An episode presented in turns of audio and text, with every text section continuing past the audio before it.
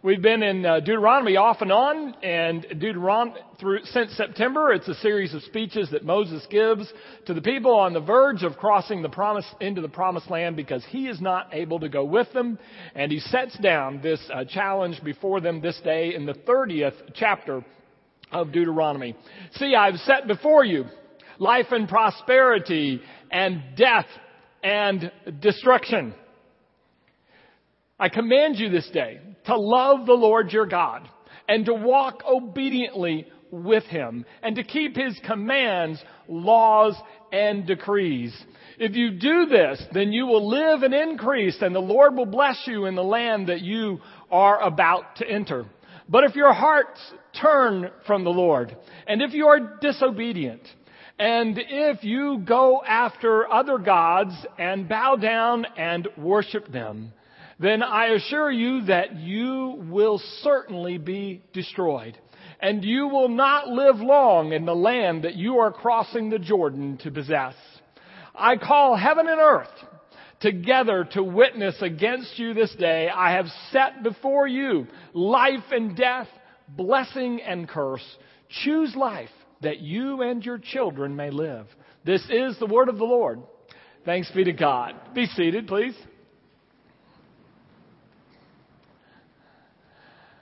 Life is full of choices. And in fact, our life is a product of the choices that we make. Some are very significant and they're obviously uh, major choices to us. Uh, choices like our uh, scholarship recipients have to make about where to go to school or what to study at school. There are other significant decisions. Uh, what one will do for a career, uh, who you will marry, uh, where you will live. There are significant decisions to be made, and our life is a product of those. But just as certainly, our life is also a product of the smaller decisions that we make on a daily basis. When Janet was running through those good, cho- uh, good choices with the children, at one point I realized I was 0 for 4 on those things. You know, eventually you drink enough the wrong drink and you uh, don't eat properly and you don't eat exercise and, and those choices add up in your life. Our life in many ways is a product of our choices. But the problem, I think, for we who live in America is we have so many choices available to us. We live in a day of uh, superabundance of choices. Let's say, for example, that you chose for just a few moments to be on the couch, because I know you won't do it for any longer than that, with the remote in your hand. Some of you would have choices of up to 500 different TV channels uh, that you could go from. Uh, some of you will choose to eat a healthy breakfast cereal tomorrow morning for breakfast. And when you went to the grocery store to get that cereal, you had a choice of 200 or more different brands of cereal. Our uh, scholarship recipients that we honored uh, and celebrated this morning had a choice of literally thousands of universities. We have a son who's a senior, and so about a year ago we bought one of those guide to colleges books. In this guide, there were 1,400 colleges and universities guaranteed to be just right for him. That's a lot of choice. Now, there's a stream of thought in our day that says that maybe the abundance and superabundance of choices that are facing Americans are actually not really helpful to us.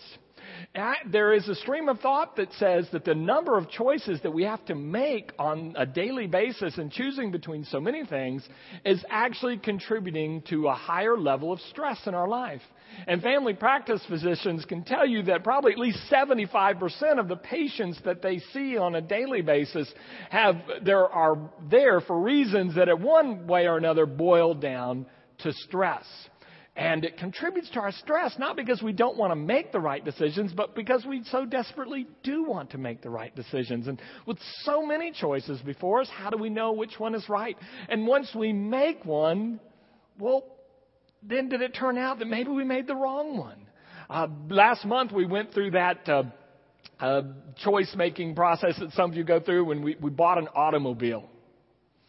Anybody ever had buyer's remorse? Yeah, even if you bought the right one, we're still thinking, well, maybe it wasn't, and maybe we missed some sort of better deal. And with all these choices, our level of stress goes up. And it doesn't really contribute, I think, to our level of satisfaction or happiness in life.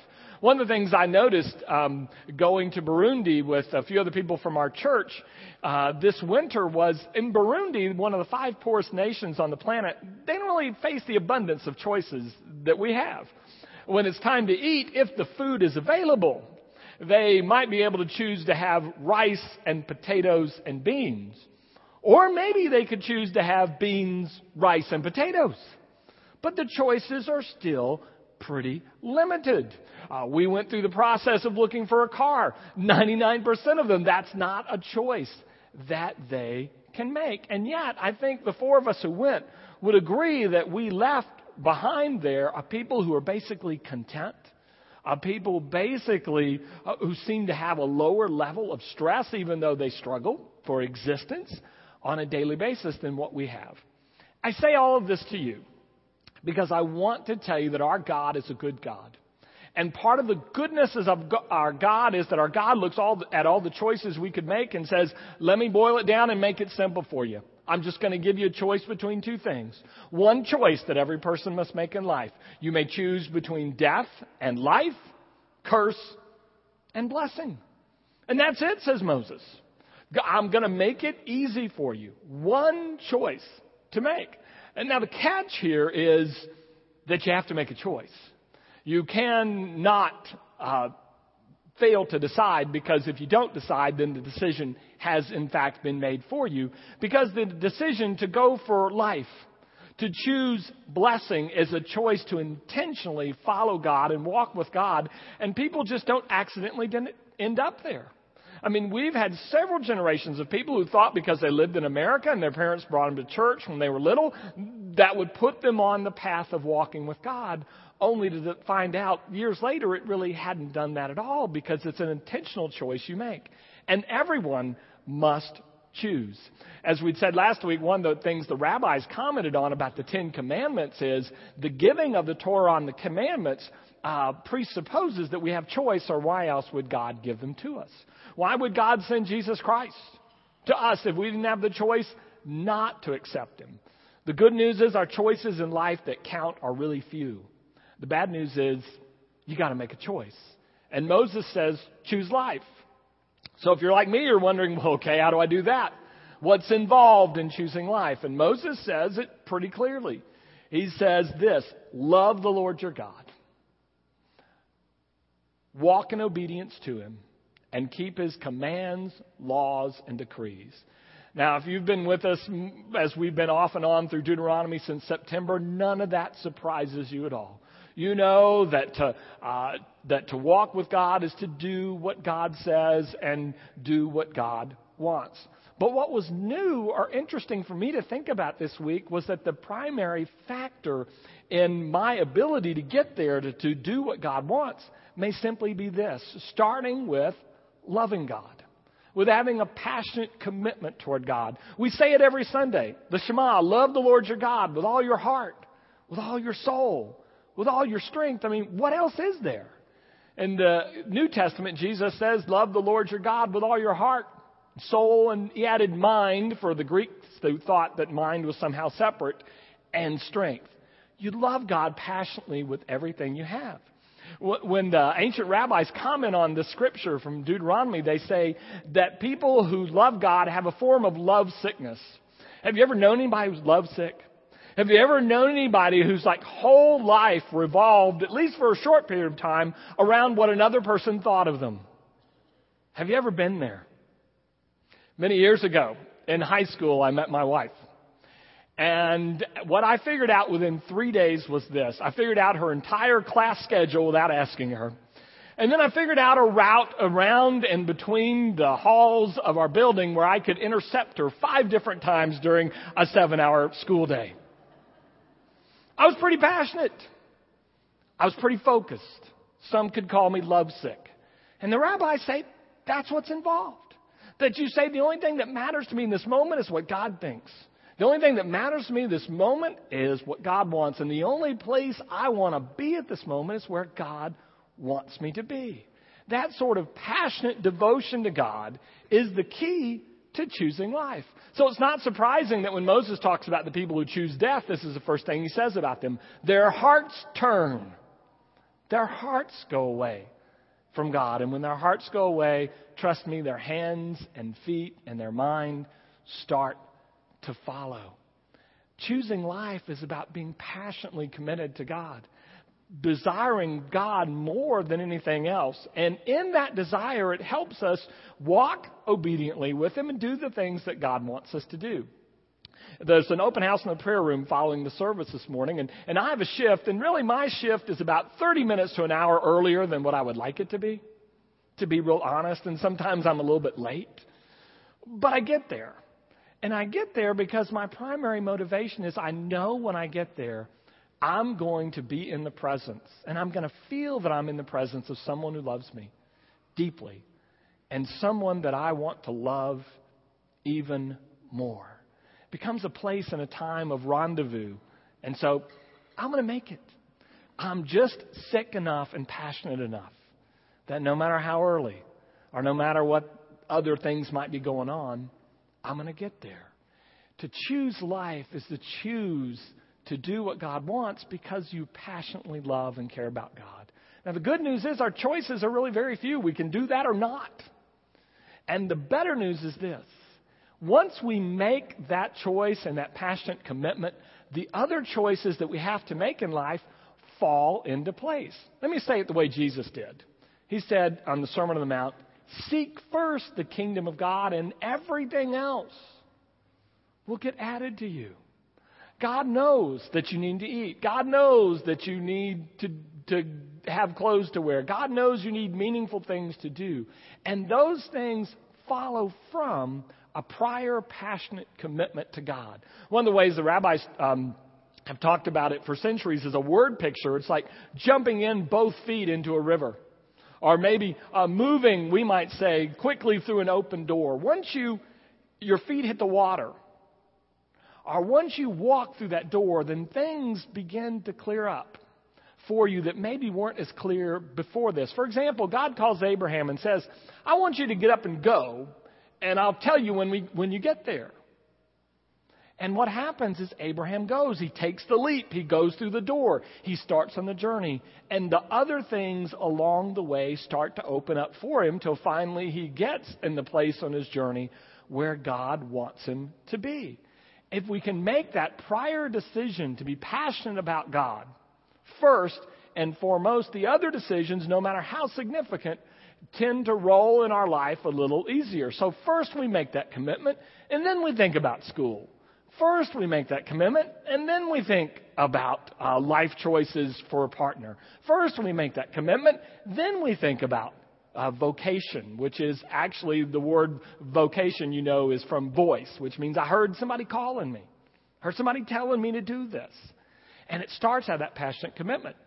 But the other thing I want to say is this if you make those other choices first, the great thing about making this big choice is that the other choices can be reclaimed.